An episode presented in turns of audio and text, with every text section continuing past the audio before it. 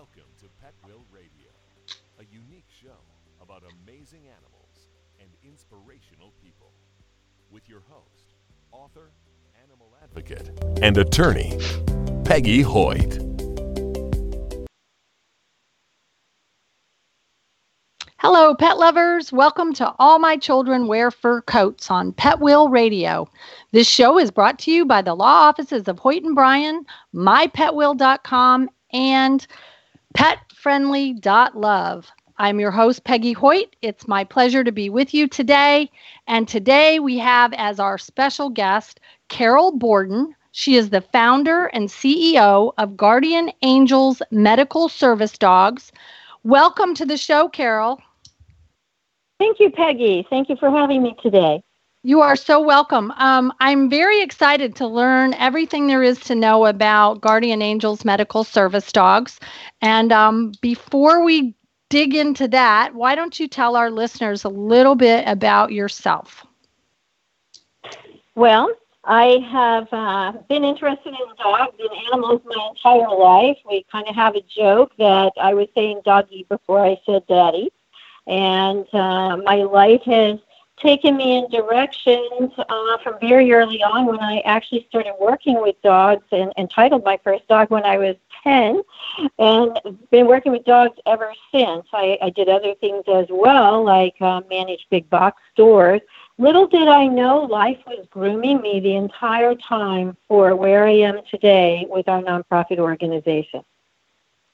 Okay, so it is interesting how the universe conspires to give us the training and the talents that we need in order to get to uh, where we need to be, um, especially when we're really passionate about something. Absolutely. I feel so blessed. I mean, I didn't know at the time, but it all became very apparent to me. I was doing some obedience classes on the side uh, because it's always been an interest of mine, done quite a bit with that. And I started having people come to me with various minor disabilities. Even though they were coming to me for obedience training, I could help them with those couple of little extra things like teaching the dog to pick up something for them or a scent detection skill, different things. I had no idea where that was leading to until I had a young man come to me who was a quadriplegic. He had been uh, severely injured. His whole life changed in one tackle gone bad at his homecoming game.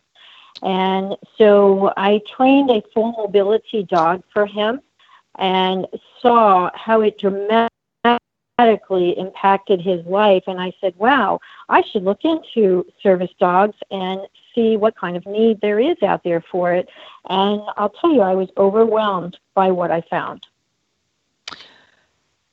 So I understand where you're coming from on the overwhelmed part of service dogs. I have fortunately had the opportunity to be a puppy raiser a couple of times uh, for service dog organizations. Um, and I, I've heard that same thing that you're saying is that there just are not enough service dogs to go around. It's very true. It's a very expensive venture. Some people think that it's just a couple of obedience classes for a dog, but in actuality, it's a very, very in depth, not only for the dog, but for the recipient as well, uh, because we're talking about life changing, life saving skills that these dogs are taught to perform. You know, there's a great deal of confusion today about what a service dog is. And people get them confused all the time with emotional support dogs, companion animals, et cetera, et cetera. And you hear it in the media constantly. But in actuality, service dogs are the only sector of dogs that are federally protected. It's simple to remember it this way a service dog must be trained to do tasks that actually mitigate the challenges of someone's disability. So they're very much like a piece of medical equipment, they just happen to have a heartbeat. That is a very good explanation. I, I like that a lot. Um, so, in terms of the service dogs that you're training today, um, tell us a little bit about who you're training dogs for and what kind of dogs you're using for that purpose? Sure. Predominantly, we train dogs for our combat wounded warriors. uh, our veterans that come back with various injuries, anywhere from PTSD, traumatic brain injuries, traumatic limb losses, uh, and the list goes on and on. We do some first responders and a few civilians as well, but the vast majority is, uh, you know, catering to our veterans.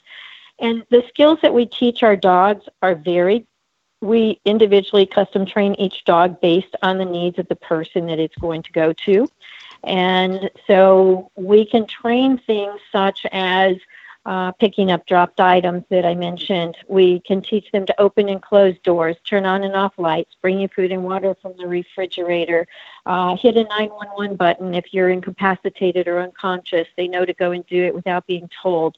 Um, we do scent discrimination skills. So if uh, someone has a seizure disorder, diabetic disorder, anything else that is chemically triggered, we teach the dogs to alert in advance to those issues because there's a chemical change taking place in that individual's body before they have the secondary um, problem with it that causes them to have issues. For example, someone with a seizure disorder doesn't always have auras ahead of time, and therefore, when they have a seizure, they've not put themselves in had the warning to put themselves in a safe position and they may have a catastrophic consequence hitting their head stitches broken bones knocking out teeth it's very terrifying uh, for a person to try to function alone in the world or go places like normal individuals would if they don't ever know when some of these different disabilities are going to rear some of these effects that they have on them in public. Oh, absolutely. Um, so, what is the process um, Carol, for training a dog to meet all of these particular needs? Um, you know, how old are the dogs when you start with them, and, and what does that process look like? Well, we actually have two programs. Uh, we have one program where we breed dogs, and that way we can specifically work with the genetics that we know are best going to contribute towards being a service dog. Because this isn't something every dog can do. It's kind of like people um, it's like being a rocket scientist in the human world. It's like being a rocket scientist for a service dog in the dog world. So not all dogs are, are capable. Along with our breeding program, we do also rescue dogs. Uh, and that's quite different because we rescue dogs that are older. Uh, we don't pick puppies because puppies are very cute and very adoptable. And also, there are some personality traits that can be inherited and we don't know what those are yet because all eight week old puppies are cute, of course. Right. So if we're rescuing dogs, we're looking at dogs that are actually less adoptable and 10 months to two years in that age range. So we will immediately test them, make sure they don't have any quirks, that they look like they would have um, all the right stuff, if you will, for our program. And then we bring them back and put them in training. If it's a puppy, uh, that we're starting with in our litters, we actually start at a very young age. We have a very sophisticated training program that is broken down into life stages. And what that means is at every developmental age, a puppy has the capacity to only learn so much and for so much of a time period, just like a child. And so we have them broken up by life stages. And each life stage, whether it's a rescue dog which would be in a little bit older life stage, or one of our younger life stages, they go through a series of desensitization, socialization, um, learning their basic commands, uh, learning to be people friendly through socialization and, and animal friendly through socialization. A lot of different steps other than just the training. Of course, we do get to that, and then they do have to learn all of their basics. And then the final stage of training after they go through their foster homes is the final stage of training is their advanced skill work. And that's where they really learn to be service dogs uh, and have those very special skills that uh, not only change lives but can save lives. And so, if you're doing rescue dogs, then I would assume, and I could be wrong, but I would assume then it could be potentially any breed as long as they have the proper temperament. Yes, it is uh, about the individual dog more so than the breed. Although for our breeding program, we do specialize in German Shepherds. They love having a job. They've got a great work ethic. They for generations, of course, were produced to to be intelligent and and do all those things. So they work out very well for us. But again, it does boil down to that individual animal. So again, when we go to shelters and we take rescues, we are looking for German Shepherds because very few people are interested in adopting an adult German Shepherd. They don't know what the background is like and how to read a dog like we do. So that would be the first thing we look at. But yes, other breeds would um, be eligible for us to evaluate as well. What we won't look at are small dogs. And no, no offense to small dogs, they're very lovable and, and they certainly have their place in life. But um, great example, I had someone ask me one time at one of my presentations, why couldn't my Yorkie be a service dog? I said, when you show me a Yorkie that can open and close doors, we'll talk. so, well, certainly um, there are small breeds that can do some of the olfactory skills, which is the sense of smell. The physical skills they would not be capable of. And that would include one of the things that we teach across the board, all of our dogs are taught a very uh, non aggressive body block called a shielding exercise. A lot of people with disabilities have high anxiety issues and they don't like being surprised by strangers. They don't like people coming into their personal space.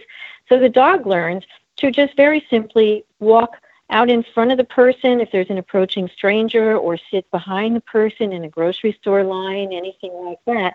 Again, it's very non aggressive, but it puts a body block in between that stranger and the recipient. But if you had a real tiny dog, no one would see it. In fact, you actually would risk that dog being stepped on. Okay, well, that makes sense. I've also heard of um, dogs that have the uh, the training ability to go into a home and basically clear the home before they let the um, the individual with the disability know that it's safe to enter.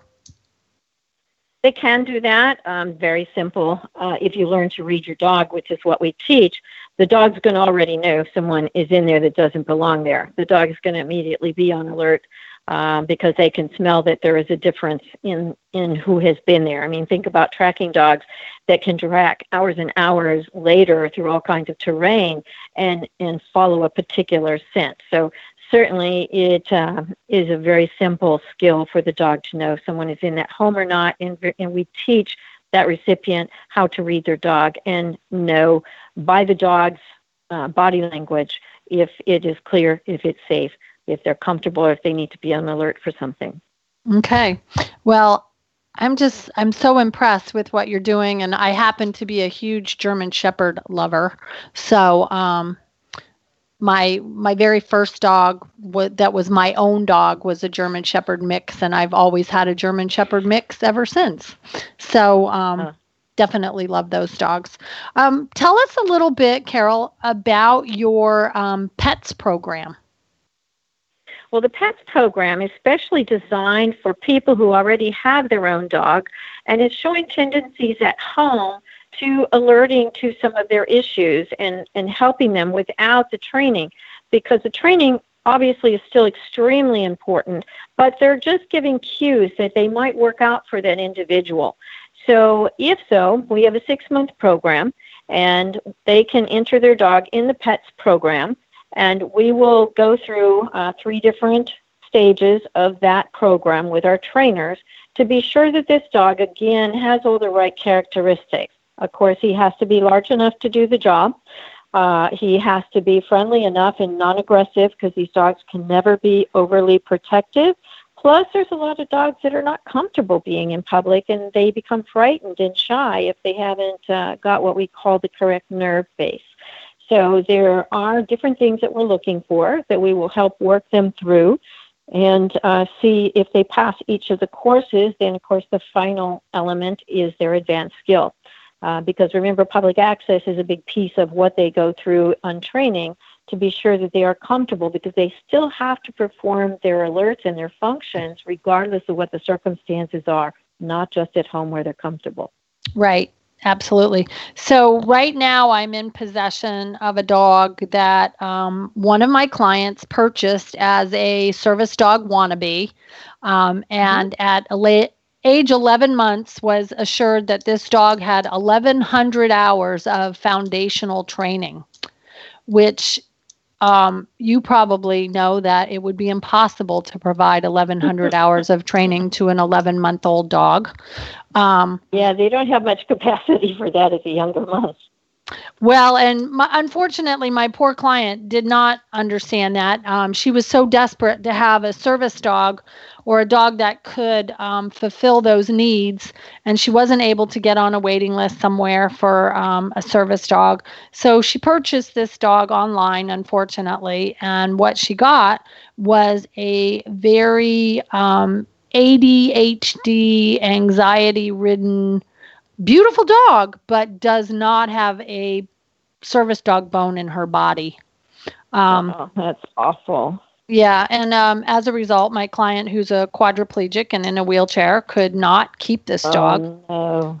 And um, wasn't able to return the dog for the purchase price. They were only willing to give a, a very small fraction of the purchase price back, or willing to do that.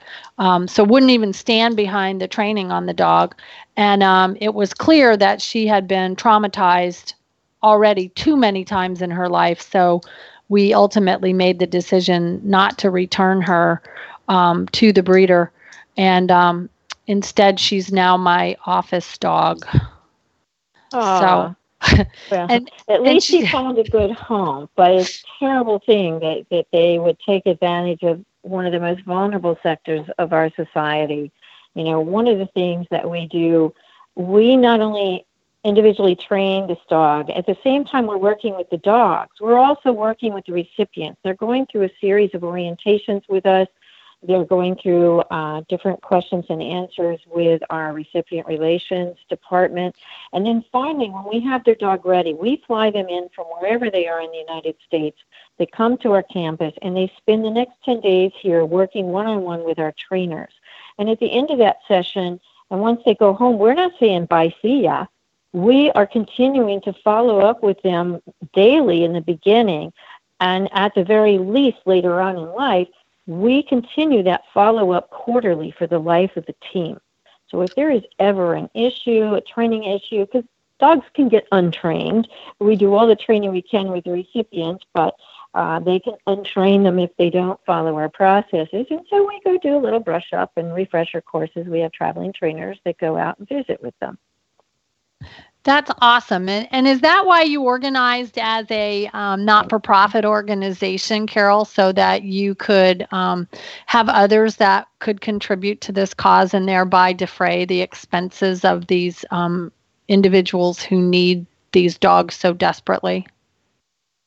Absolutely. Um, as a nonprofit, we are always looking for individual donations, corporate sponsorships. Uh, we have sponsorships where uh, either individuals or companies can sponsor a team and they get to name the dog and they get quarterly updates also pictures and stories about how the training's coming along right up until the dogs are actually paired and uh, so then they get a final picture then so we have fundraisers, we write for grants. I mean, we are 100% uh, nonprofit, and what that means is it costs us about $25,000 to take one of these dogs from start to finish and all the other things we do to bring in that recipient and keep up with them ongoing. Uh, and we donate those dogs. We don't ask for them to pay dime to us for any of our services. Wow, that's fabulous. Um, so you do have a heart of gold and obviously a gift for training dogs. And I noticed that you have won some outstanding awards for um, your work in this area, including the 2014 Stephen R. Wise Advocacy Award from the Florida Rehabilitation Council. Tell us a little bit about that. Well, they specifically work statewide with people with disabilities, and we were recognized as a Florida organization that was specifically reaching out to so many folks in Florida with disabilities. So I didn't realize that you were in Florida until um, I was preparing for our chat today. Um, I happen to know Stephen Wise. Do you know Stephen as well? No, I haven't actually met him. Okay. Um, so, uh, he, as you probably know, he's an, a lawyer and an animal advocate and uh, a professor mm-hmm. of animal law. And um, I had the opportunity to teach animal law for two semesters um, here in the Orlando area. And um, probably my listeners get tired of hearing this, but I was raised in the animal advocacy world. My dad was the president and CEO of the Humane Society of the United States. Um, awesome. So, uh, kind of like you, I think I asked for a horse before I asked for anything else in my life. I can relate to that.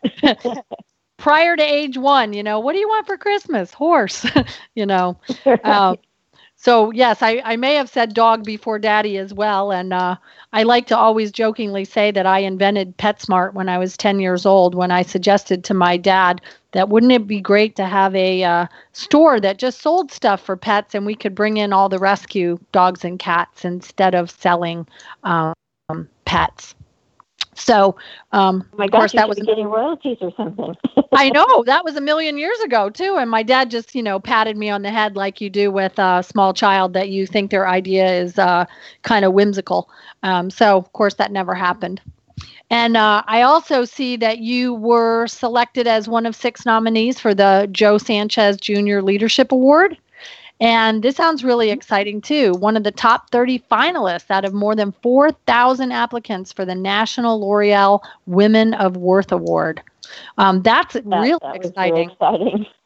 it was. I was so surprised when I found out that I was one of the final nominees. That was uh, really amazing. It was quite an honor. So I didn't know you were here in Florida, but you're over. Your headquarters are in Williston. Is that right? Correct. Yes, that's right. Okay. Well, um, that's where my mother in law used to live. So I was over there pretty regularly, and it's a, a lovely area to, uh, I'm sure, have your campus and have all of your dogs and the th- all of the things that are going on there um, with your organization.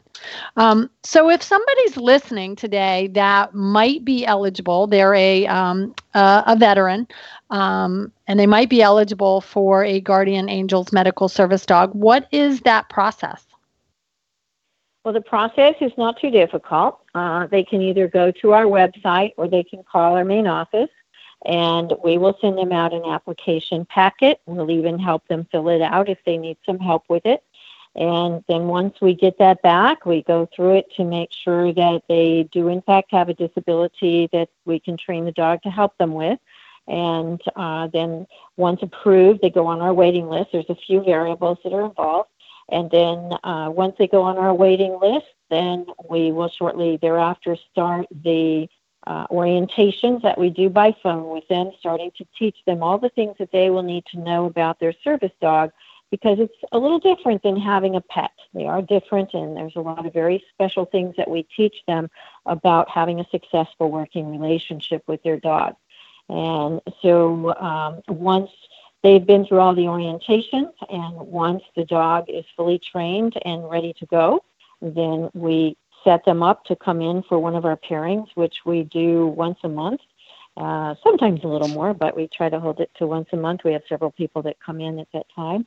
And we start their pairing process over that 10 days. And you have to keep in mind that many of these people, because of the severity of their disabilities, many have been self isolated for a very long time. They, we have seen people in our organization that have not been out of their own home in 25 years. We've seen people that haven't been out of their own bedroom in six months. So, in order to get them in working form to where they can find their what we call new normal, uh, we have to get them out and about again. So, we actually start here on the campus walking through different processes of how you would go into a restaurant, how you would deal with confrontation, knowing everything you need to know about the law, knowing everything you need to know about getting maneuvering with your service dog through an airport and onto an airplane and TSA and all this. We teach them literally every detail you can think of. And then we start integrating them back into public. We start very simply with a lunch in a restaurant with our trainers and they start learning to focus on their dog and utilizing their dog rather than some of the panic and, and anxiety that can often set in in a public situation. By the time they leave, most of them are challenging themselves to go in the Walmarts of the world and different places. And once they're back home and they're they're paired and they're working, it's amazing the results that we see. We see people that go back to school. They they get their degrees. They open businesses. They buy RVs and travel the country, making up for lost time. It's absolutely so fulfilling, so heartwarming, heartwarming to see what these people are capable of doing once again.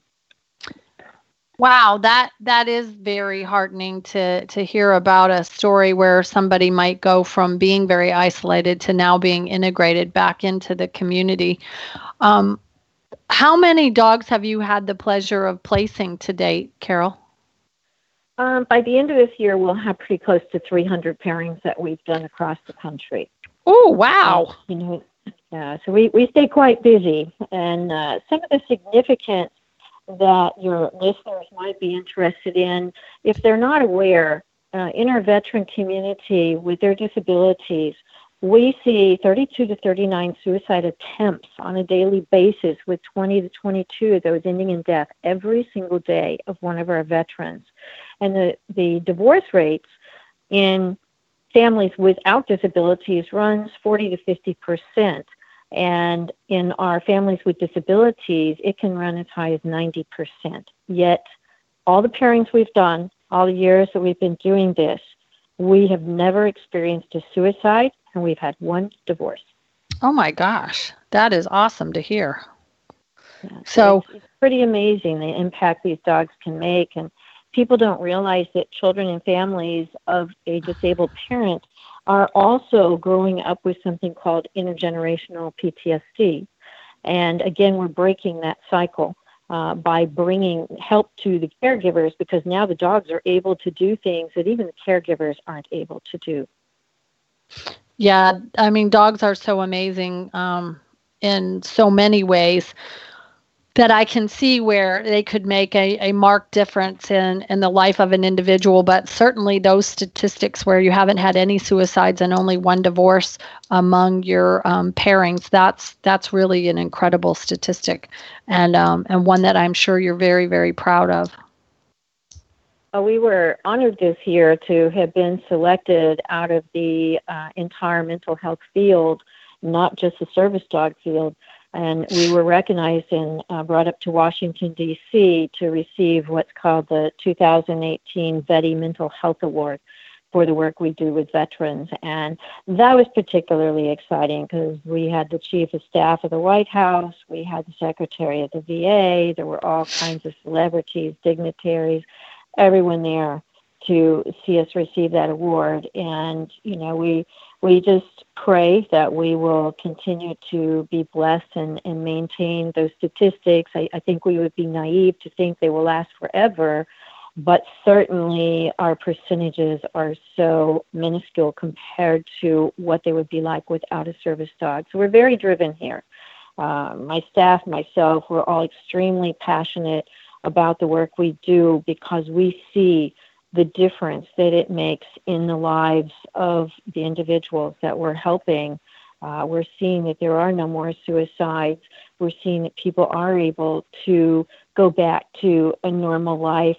Um, you know, I, I, actually just got um, a story from a mom. I told you we, we do uh, a few civilians, not a whole lot, but we did recently pair one of the children that was involved in the um, Parkland school shooting, and uh, her she has not gone back to school since that shooting in February, and now she is preparing to go back to school. She's actually very excited to go back to school with the uh, school starting in August because now she has her dog next to her and she's never alone. The nightmares are stopping. She can sleep all night again. I mean, it's just an amazing impact, not only for her, but the entire family.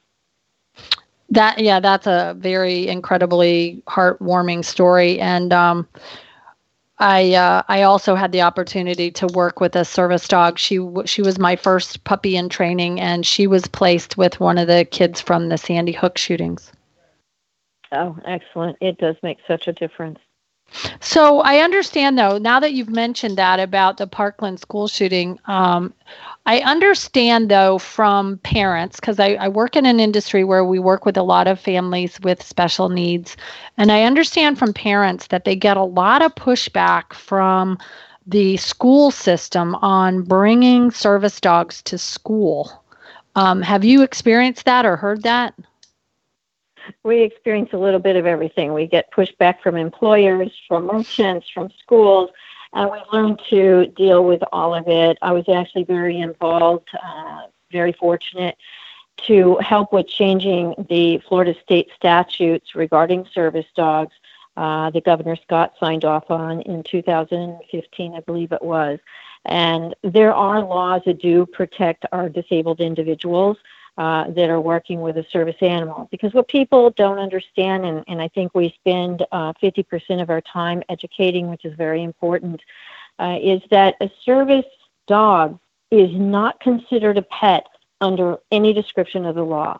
Uh, it cannot be discriminated against um, by places that don't allow pets or have a pet size or they're breed specific they don't fall under any of those categories because, as I said at the beginning of the program, they're more like a piece of medical equipment with a heartbeat. And if we can just remember that, and anywhere you could go with a wheelchair, you can go with a service animal as long as it's a public venue uh, or an employer or a school.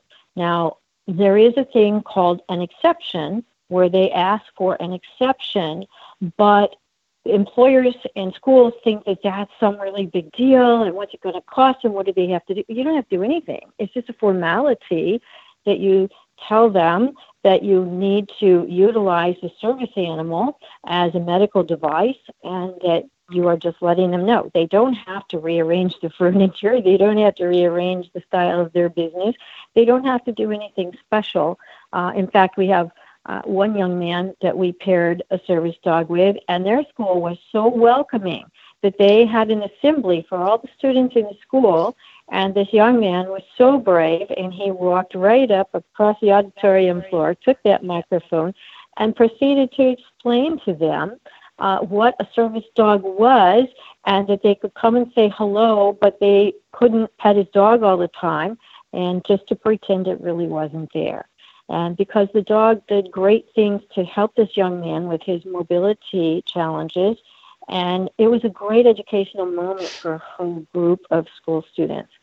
So, whenever our recipients get pushback or challenges, it usually is a lack of education because people don't get it. They think, wow, this is a big dog, it could bite somebody, or somebody might be allergic, or whatever. Well, A, a service dog can never uh, create any public threat whatsoever, or they would not be allowed to continue working. And B, we do understand that people have allergies. They weren't, uh, they maybe are afraid of dogs. Maybe they weren't brought up in a culture that accepted dogs as a way of life. We respect all of that. All we ask in return is that they respect our service team, service dog team that needs this for their medical issues. So there are ways of getting around uh, people with allergies or people that don't care for dogs, but not at the expense of discriminating against the disabled team. Sure, and and I experienced that um, when I was doing the puppy raising with my Sienna. Um, I took her on a flight to Atlanta, and um, and the airline really didn't seem to know how to deal with her. Um, you know, mm-hmm. she was a large dog, um, ultimately topping out at about 90 pounds. But um, at the time, she was younger, um, maybe a year old at the time. And they wanted me to force her to lay between the bulkhead and the first class seats and and not be able to you know sit next to me not necessarily you know not in a seat certainly but even mm-hmm. on the floor. Mm-hmm. They wanted me to cram her into this space behind the uh, first row seats. I, I had a, a flight attendant, only one time I fly a lot, uh, with my dog. And only one time I had someone ask me to do that, and I think it was where the the uh, life preserver was under the seat in first class. And my dog was as far as he would go. He's a large dog also. And physically, it was already touching the top of the shoulders. He couldn't go any further. And the flight attendant says, Well, you can't get him under there. I'll get him under there. I said, Oh, no, you won't. no, that, that's not happening today. but and so she finally walked off and, and left us alone because he wasn't bothering anyone. He knows exactly what he's supposed to do.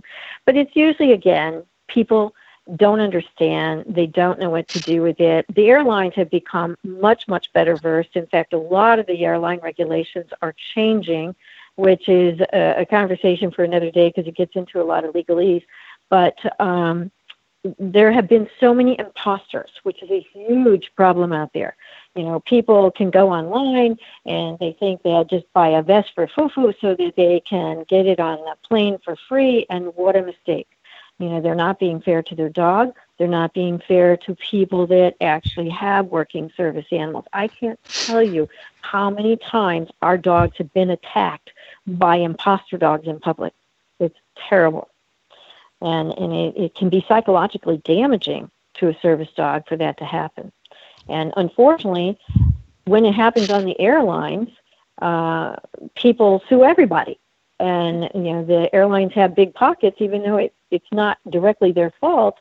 Um, they're the ones that end up getting sued for it as well. So they're changing a lot of their rules and regulations about allowing dogs on planes, which is good. We, we're very supportive of it because if you have a proper working service dog, it's obvious and there is not an issue uh, versus a dog that's at the end of the flexi lead, lead, tripping people and growling and barking and snapping at people and scarfing food off the floor. That is not a service animal. No, of course not. Um, so, for people who may be listening, and, and I just want to do a quick station um, identification here, is that um, you're listening to All My Children Wear Fur Coats on Pet Will Radio, and we are brought to you by the law offices of Hoyt and Bryan, mypetwill.com, and petfriendly.love. Today we are talking to special guest Carol Borden. She is the founder and CEO of Guardian Angels Medical Service Dogs, and you can find out more information about her organization at medicalservicedogs.org. And Carol, um, I love all of the wonderful things that your organization is doing, and and I suspect that if people are listening, um, and and they don't have a disability, but they have a love for dogs, that they might be interested in your foster family program. Can you talk to us about that a little bit? Absolutely. We love our foster families, and what they contribute to the organization and to our future recipients is vital. Um, this is what we call life stage five in our training process. And unlike other organizations that put eight week old puppies out there, which actually eight week old puppies are a lot of work, we wait until our dogs have passed what they call the canine good citizen. And so they're very well behaved, they're very easy to manage. And we let our fosters foster those dogs for eight weeks. And that way, nobody gets so attached that it breaks everybody's heart. In fact, not only that, when you do bring the dog back after the eight weeks, we hand you another one if you are willing to take on another one. So there's no void. And during that eight weeks, since in the state of Florida, service dogs in training have all the same rights as a full fledged service dog, we ask them to take the dog everywhere they go. Not only are they making sure that they have excellent house manners, but they're going to doctor appointments, restaurants, movie theaters, the mall, everywhere you can possibly think of, our dogs are going with them. So they're getting that much more public access work. All we ask of our fosters is, of course, to follow our program and attend class once a week so we can monitor the progress. And we have one other program, too. If you're still not able to take a dog in your home and you live near our campus, on Saturday mornings, we have a puppy hugger class. And these are for our younger puppies that are not yet going out in public. And we ask people of all walks of life to come in and play with puppies under the supervision of our life stage trainer. And this is such great experience for the people and the puppies. And, you know, if you have a disability of your own, but you're not thinking of getting a service dog, you just want to be part of something great, will set up chairs for you. The puppies will come up to you, and you get to pet them and throw their toys and give them little treats. And uh, it's just a great, great Saturday morning. Everybody loves it. That sounds like a great corporate event too. Absolutely. Um, that's giving me an idea for a team event. Um, I I love the idea um, about the stage five foster family program because um, my first service dog that I did as a puppy raiser, she was eight weeks old when I got her, and I had her until she was 18 months old. And mm-hmm. I have tough. to tell you, my heart was broken to have yeah. to give her up. And um, I, my husband drove me to uh, the campus to drop her off, and I laid in the back of the truck on the floor, hugging her and crying my heart out the entire way there because I couldn't believe that I was going to have to give her up.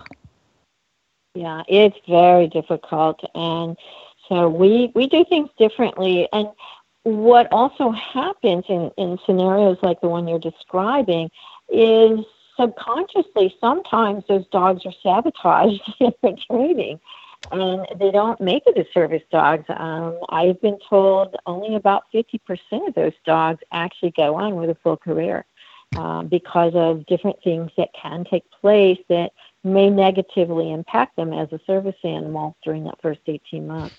Oh, I'm sure of that. And I would have happily sabotaged her. Um, if I thought there was a chance in heck that I could have kept her. Um, but I, I, learned a valuable lesson and um, i like what you said too about you know um, six weeks is i think that's a six to eight weeks is about a perfect length of time um, to mm-hmm. make a real uh, difference and and have that experience and then if you if you really loved what you were doing having that opportunity all over again with uh, another dog because Absolutely. i know ap- after yeah after i took sienna back i my heart was broken and so i actually immediately got another uh, service mm-hmm. dog in training and that's the best thing to do fill that void quickly as possible you know it, it, it makes it nice too since it's an eight week uh, venture with us, if you have to go on vacation, you have something else scheduled that you have to miss a week or two, uh, then you can come back and pick up again a couple of weeks later with a new dog. So it, it's um, a much easier program than having full time care of that dog for 12 to 18 months. And uh, okay, I had one of my foster families one time had fostered about 15 dogs for us and she kept begging, begging, begging for a puppy. And I said, you know, we don't do that. She goes, oh, yes, please, please, please. I said, okay, I'll tell you what, I'll, I'll let you try it. Well, she took home an eight week old puppy, and she was back in a couple of days. She said, Oh my gosh, she said, This is like having a real baby. She said, I can't take my eyes off that puppy for a minute. You know, unless the puppy's sleeping, that's the only time I can get anything done. I said, Yeah, I told you.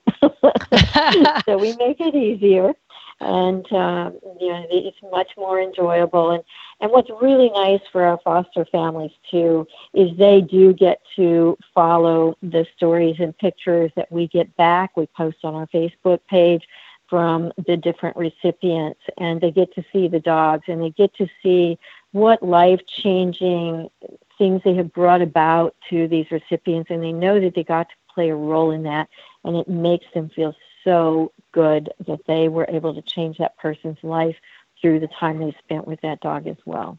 I just love that idea. I think that's so wonderful about um, the way, the really the way you've designed that. Um, so the dog's not even going into the foster family program till they're after they've gotten their canine good citizen. So so smart on your part.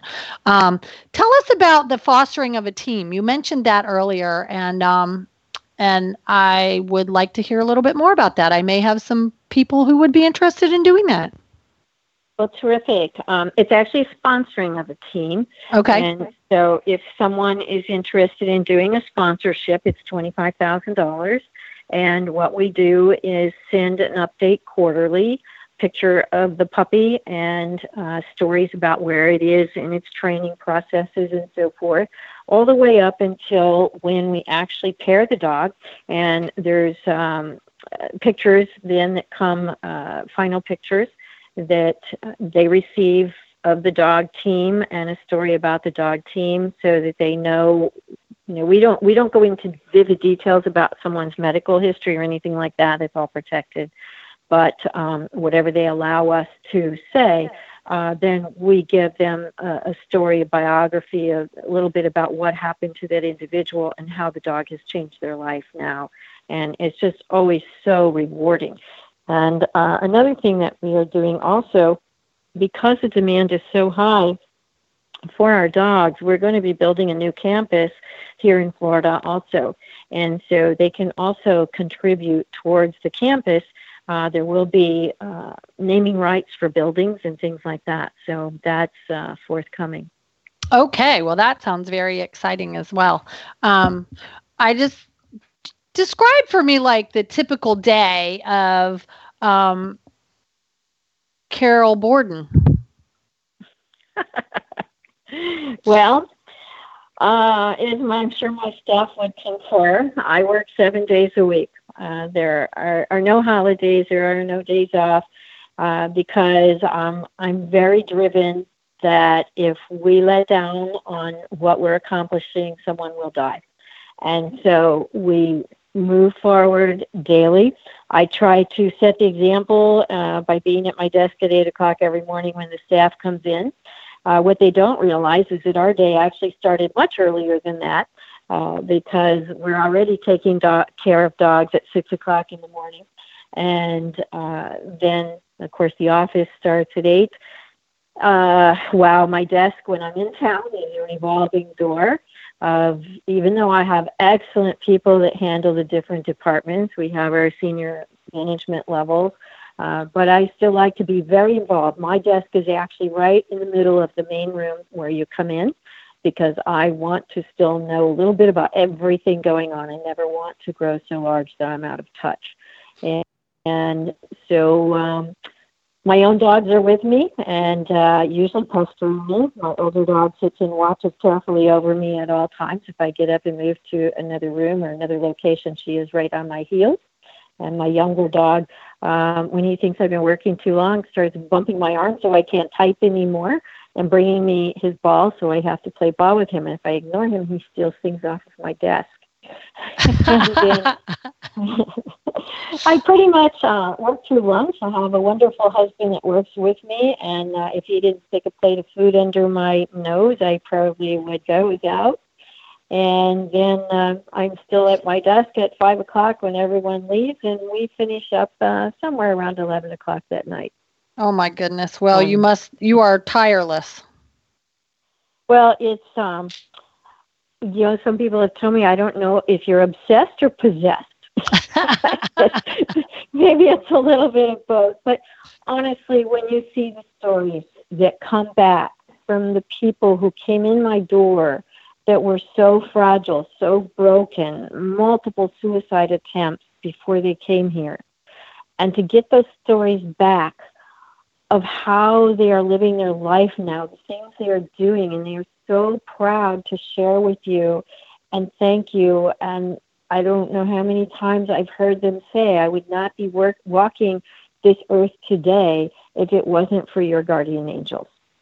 Oh, that's that is just makes me want to cry and I'm on the page on your website at medicalservicedogs.org where I'm meeting some of the recipients of um, the dogs from your program. And I just, every one of those pictures just tells its own story. Um, you can just see the love between the dog and the um, individual. And so amazing. So amazing. I tell people one of my favorite days is the first day of pairing. It's like Christmas morning because those people come in, they're so frightened, they're so anxious, they haven't slept in a couple of days anticipating coming here. They're out of their safe zone. And we line up the chairs, and one by one, we bring their new dog out. And what an amazing moment. It's like the dogs go, Oh, I get it. This is what I've been training for all this time. This is my new person. And half the time they land in their lap and they're kissing their face, and this is a dog who's never met this person before. And it's such an emotional moment because now that person, all the stress, all the anxiety, all the fear comes gushing out and disappears. The dog absorbs all of the negativity and they're hugging and they're crying. And it's just an amazing, amazing moment every time without fail. Ugh, just so awesome. All right. So I just want to encourage everyone who's listening get involved some way either be a foster family, go enjoy the puppy hugger um, program on the weekends, or hey, even better, write a check, write a big one, and sponsor a team. Um, I think that sounds awesome. Uh, Carol, I would love to talk to you all day long, and I know I could, and I, I look forward to meeting you in person um, since you're practically in uh, my backyard. And um, absolutely I, plan to come visit yeah, I can't thank you enough for um, taking the time out of your schedule today and sharing with me and sharing with the listeners. And um, our listeners can always find us on Facebook at All My Children Wear Fur Coats, on Twitter at Kids in Fur Coats. And uh, thank you for listening. And thank you, Carol, again for being with us. And please check out medicalservicedogs.org and join us next week. We're here at 3 o'clock Eastern Standard Time on Mondays. Um, you know my favorite saying until there are none, please adopt one. And until then, happy tales. Thank you for joining you us so on Petwill Radio. Visit petwillradio.com for updates on shows, links to previous shows, inspirational stories, videos, and more. Until next time, take care